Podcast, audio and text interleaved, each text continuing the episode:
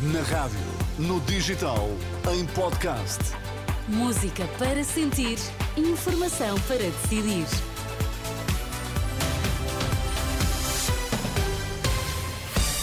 Vai conhecer os títulos em destaque nesta edição das 11. Boa noite.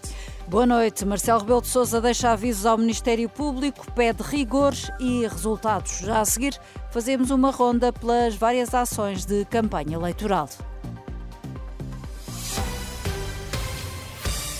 O Presidente da República exige rigor, rapidez e eficácia ao Ministério Público. Numa mensagem enviada ao Congresso do Ministério Público, Marcelo Rebelo de Sousa alerta também para os perigos de judicialização da política e politização da justiça. Em plena campanha eleitoral e depois da Procuradora-Geral da República, Lucília Gago, dizer que recusa o novo mandato, o Presidente pede que não desperdicem a oportunidade para refletir acerca dos novos desafios. No Congresso que hoje terminou, o Vice-Procurador-Geral da República propôs várias medidas para tornar a justiça mais rápida e, entre elas, defendeu a criação de taxas moderadoras no acesso, à semelhança do que acontece no Serviço Nacional de Saúde. Carlos Adérito Teixeira defendeu também o fim da fase de instrução e limites ao efeito suspensivo dos recursos. António Costa considera que a AD está impreparada para governar. No comício do PS no Porto, que juntou diversas figuras do partido, o primeiro-ministro de missionário considerou que nem com a ajuda de antigos líderes a AD ganha mais experiência. Costa diz que não é a altura de arriscar com quem não tem experiência e deixa a pergunta para os indecisos. Será que vale a pena, agora que as coisas começam a endireitar, fazer uma mudança sem segurança? Em vez de dar oportunidade ao Pedro Nuno Santos para continuar o trabalho que temos vindo a desenvolver, agora com mais energia, com um novo impulso, com novas ideias, mas sem mudarmos de rumo. António Costa, ex-líder do PS, que se juntou esta noite a Pedro Nuno Santos no comício no Porto. O presidente do Chega diz que António Costa devia ter vergonha do discurso que fez à chegada a um jantar-comício na Figueira da Foz. A Ventura acusou o primeiro-ministro cessante de uma grande dose de desfaçatez por dizer que os socialistas representam segurança e classificou como negativa a sua presença nesta campanha. Luís Montenegro não quer que os jovens emigrem. No encontro em Vila Nova de Famalicão, o líder da AD deu conta das propostas que a coligação tem para os jovens. Manuela Pires. Passos Coelho sugeriu aos professores que imigrassem, mas Luís Montenegro não quer nada disso. Porque eu não quero que vocês imigrem, nem hoje nem amanhã. Num encontro com jovens em Vila Nova de Famalicão, o líder do PSD diz que eles são essenciais à riqueza do país. Só ficando cá, utilizando cá a vossa capacidade, a vossa qualificação, a vossa garra, a vossa energia. Luís Montenegro falou das propostas do IRS Jovem e das ajudas para comprar casa. Coube a Nuno Melo, líder do CDS, o aviso sobre o partido de André Ventura. Quer agora também as forças de segurança a poderem fazer greve e com secções partidárias dentro dos quartéis, lhes garanto que um partido assim não é de direita coisa nenhuma. Nuno Melo fala no voto de protesto, Alexandre Poço, da JSD, no voto útil. Isto não é o voto útil, é o voto inteligente. É o voto da mudança. E no fim de semana do jogo grande do Porto Benfica, o líder da Juventude Popular, Francisco Camacho, quer Montenegro a ponta de lança. Nós precisamos do médio ala como Nuno Melo, que finta à esquerda dos seus obstáculos e que assiste o grande ponta de lança da nação, Luís Montenegro, para fazer golo.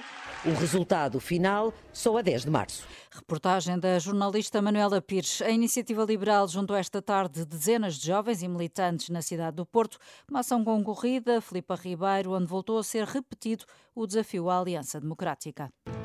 O Art Club no Porto recebeu um mini festival de rock liberal. A estrela Boa tarde, Porto! Rui Rocha, que lembra o desafio deixado hoje a Luís Montenegro. Está disponível ou não para quem ganha 1.500 euros brutos mensais, que é o salário médio português, para baixar pelo menos 100 euros no IRS destas pessoas já O líder da Iniciativa Liberal foi mais longe. Nós sabemos o que está no programa do PSD. E eu pergunto-vos, é suficiente para as famílias portuguesas? Na sedução dos recados, a Aliança Democrática utiliza Aníbal Cavaco Silva. E o artigo de hoje do professor Cavaco Silva, que não vê futuro para os seus netos e para os seus filhos em Portugal. Pois nós, nós os liberais, temos as soluções para que os netos e os filhos do professor Cavaco Silva vejam em futuro em Portugal. Pelo palco do Art Club, outro nome de cartaz, Carlos Guimarães Pinto, antigo presidente da IEL e número um pelo Porto. A conversa do chamado voto útil é um desrespeito perante a democracia, perante a democracia pluripartidária. Com copos de cerveja na mão, a sala do Art Club esteve preenchida por jovens que vieram ouvir as novidades da playlist da Iniciativa Liberal. Reportagem da jornalista Filipa Ribeiro. E o porta-voz do LIVRE desafiou hoje o PSD e as lideranças do partido a dizerem se foram obrigadas a fazer o que fizeram durante a Troika, se tiveram orgulho ou se quiseram ir além da Troika. Rui Tavares lançou o desafio durante uma ação de campanha em Algés, no Conselho de Oeiras, onde contou com o apoio de Sampaio da Nóvoa, antigo candidato à presidência da República e conselheiro de Estado. Eu tenho muitas proximidades com o discurso do Rui Tavares, tenho muitas proximidades na maneira de pensar, na maneira de, de, colocar os problemas, não é? E é por isso também que estou aqui. Sampaio da Nova, que também já participou numa ação de campanha pela CDU, garante que vai marcar presença noutras iniciativas de outros partidos. O secretário-geral do PCP defendeu hoje em Santarém a atribuição de mais apoios à produção agrícola, criticando as opções da política agrícola comum e a ditadura da grande distribuição. O cabeça de lista Bernardino Soares lamentou que a CDU tenha perdido o seu deputado em 2022, mas acredita que desta vez o vai recuperar, até porque, segundo diz, o PS não mostra trabalho e o PSD ainda menos. O que tem para nos mostrar é o Durão Barroso, o homem da Goldman Sachs e do grupo Bilderberg. É o passo Coelho dos cortes das reformas e dos salários e da retirada dos direitos.